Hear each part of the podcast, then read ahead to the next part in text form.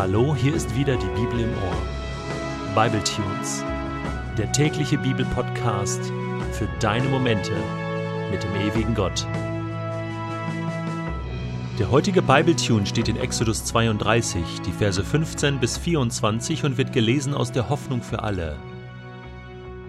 Mose wandte sich um und stieg vom Berg herab. In seinen Händen hielt er die beiden Steintafeln mit den Gesetzen, die Gott dem Volk beim Bundesschluss gegeben hatte. Sie waren auf beiden Seiten beschrieben. Gott selbst hatte die Tafeln gemacht und die Schrift eingemeißelt. Als Josua das Volk lärmen hörte, sagte er zu Mose: Unten im Lager muss ein Kampf ausgebrochen sein. Mose erwiderte: Das klingt weder wie Siegesgeschrei noch wie die Klage nach einer Niederlage. Nein, es ist ein lautes Singen. Als Mose sich dem Lager näherte, sah er das Volk um das goldene Kalb tanzen. Da packte ihn der Zorn. Er schleuderte die Tafeln fort und zerschmetterte sie am Fuß des Berges. Das goldene Kalb, das die Israeliten gemacht hatten, schmolz er ein und zerrieb es zu Staub.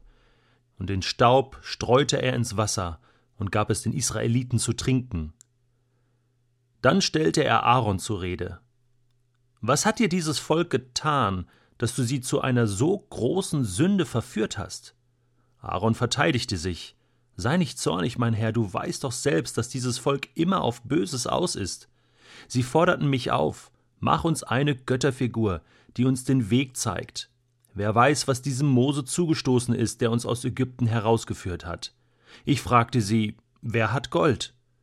Da haben sie ihren Schmuck abgenommen und ihn mir gegeben. Ich habe das Gold eingeschmolzen, und dabei ist dann dieses Kalb entstanden. Mein Bruder Aaron und das goldene Kalb. Aus den Tagebüchern des Mose. Ganz ehrliche, unveröffentlichte Gedanken meines Herzens.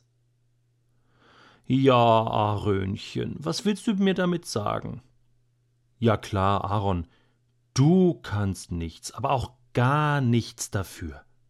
Du hast ja nur getan, was man dir gesagt hatte. Du tust ja immer nur, was man dir sagt, oder? Du kannst ja nichts dafür. Das Volk.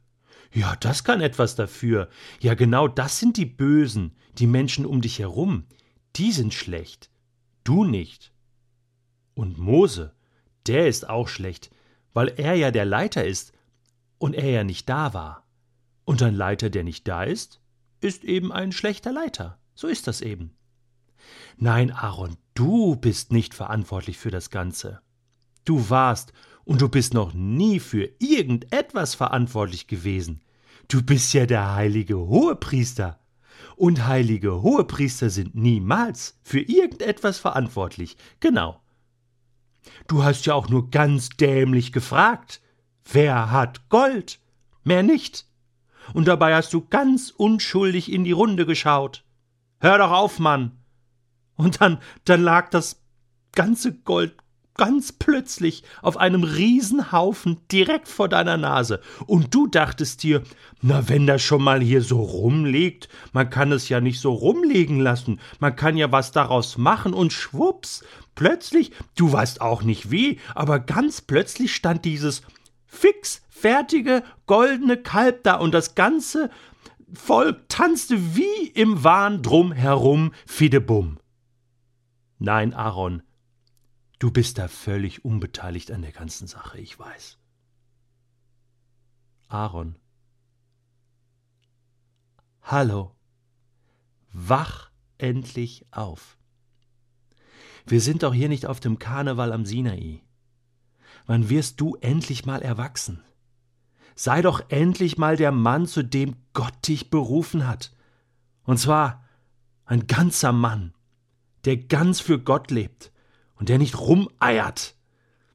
Steh auf, schau mir in die Augen und sag ganz laut, ich hab's versaut. Und wenn du das nicht kannst, wirst du niemals erleben, was Gnade heißt.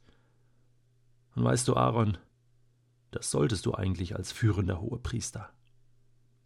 Das Entscheidende, mein lieber Bruder, ist doch, dass du aus der Sache lernst, ein für allemal. So, jetzt sag mir mal, was du gelernt hast, Aaron. Oder Detlef. Oder Hans. oder Karin oder Susanne oder wie auch immer du heißen magst und ständig dabei bist, deine Welt, in der du lebst, ganz richtig zu analysieren, aber nicht bereit bist, sie zu lieben und wirklich zu verändern, indem du zuallererst mal Verantwortung für dein eigenes Leben übernimmst, für das, was du tust, was du denkst, was du sagst. Und das heißt, dem Gott Antwort auf die Frage zu geben, Mensch, was hast du getan? Mensch, wo warst du? Mensch, was jetzt? Wenn du das nicht tust, werden die goldenen Kälber in dieser Welt niemals verschwinden.